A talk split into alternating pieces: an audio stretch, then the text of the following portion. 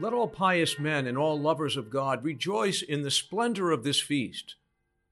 Let the wise servants blissfully enter into the joy of their Lord. Let those who have borne the burden of Lent now receive their pay, and those who have toiled since the first hour, let them now receive their due reward. Let any who came after the third hour be grateful to join in the feast and those who may have come after the sixth, let them not be afraid of being too late. For the Lord is gracious, and he receives the last even as the first.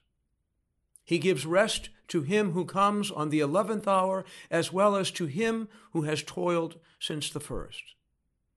Yes, he has pity on the last, and he serves the first. He rewards the one and praises the effort. Come, you all, enter into the joy of the Lord. You, the first, and you, the last, receive alike your reward. You rich and you poor, dance together. You sober and you weaklings, celebrate the day. You who have kept the fast, and you who have not, rejoice today. The table is richly loaded. Enjoy its royal banquet. The calf is a fatted one let no one go away hungry. All of you enjoy the banquet of faith.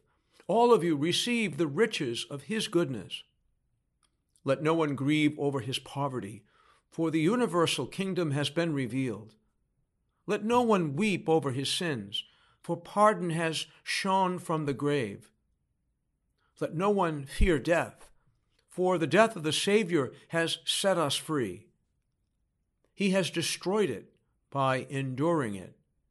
He has despoiled Hades by going down into its kingdom. He has angered it by allowing it to taste of his flesh. When Isaiah foresaw all this, he cried out, O Hades, you have been angered by encountering him in the netherworld. Hades is angered because frustrated. It is angered because it has been mocked. It is angered because it has been destroyed. It is angered because it has been reduced to naught. It is angered because it is now captive. It seized a body, and lo, it encountered heaven.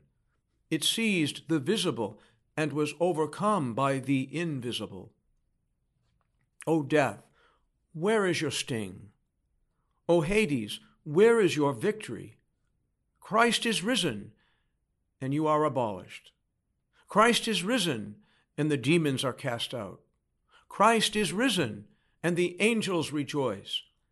Christ is risen, and life is freed. Christ is risen, and the tomb is emptied of the death. For Christ, being raised from the dead, has become the leader and reviver of those who have fallen asleep. To him be glory and power for ever and ever. Amen.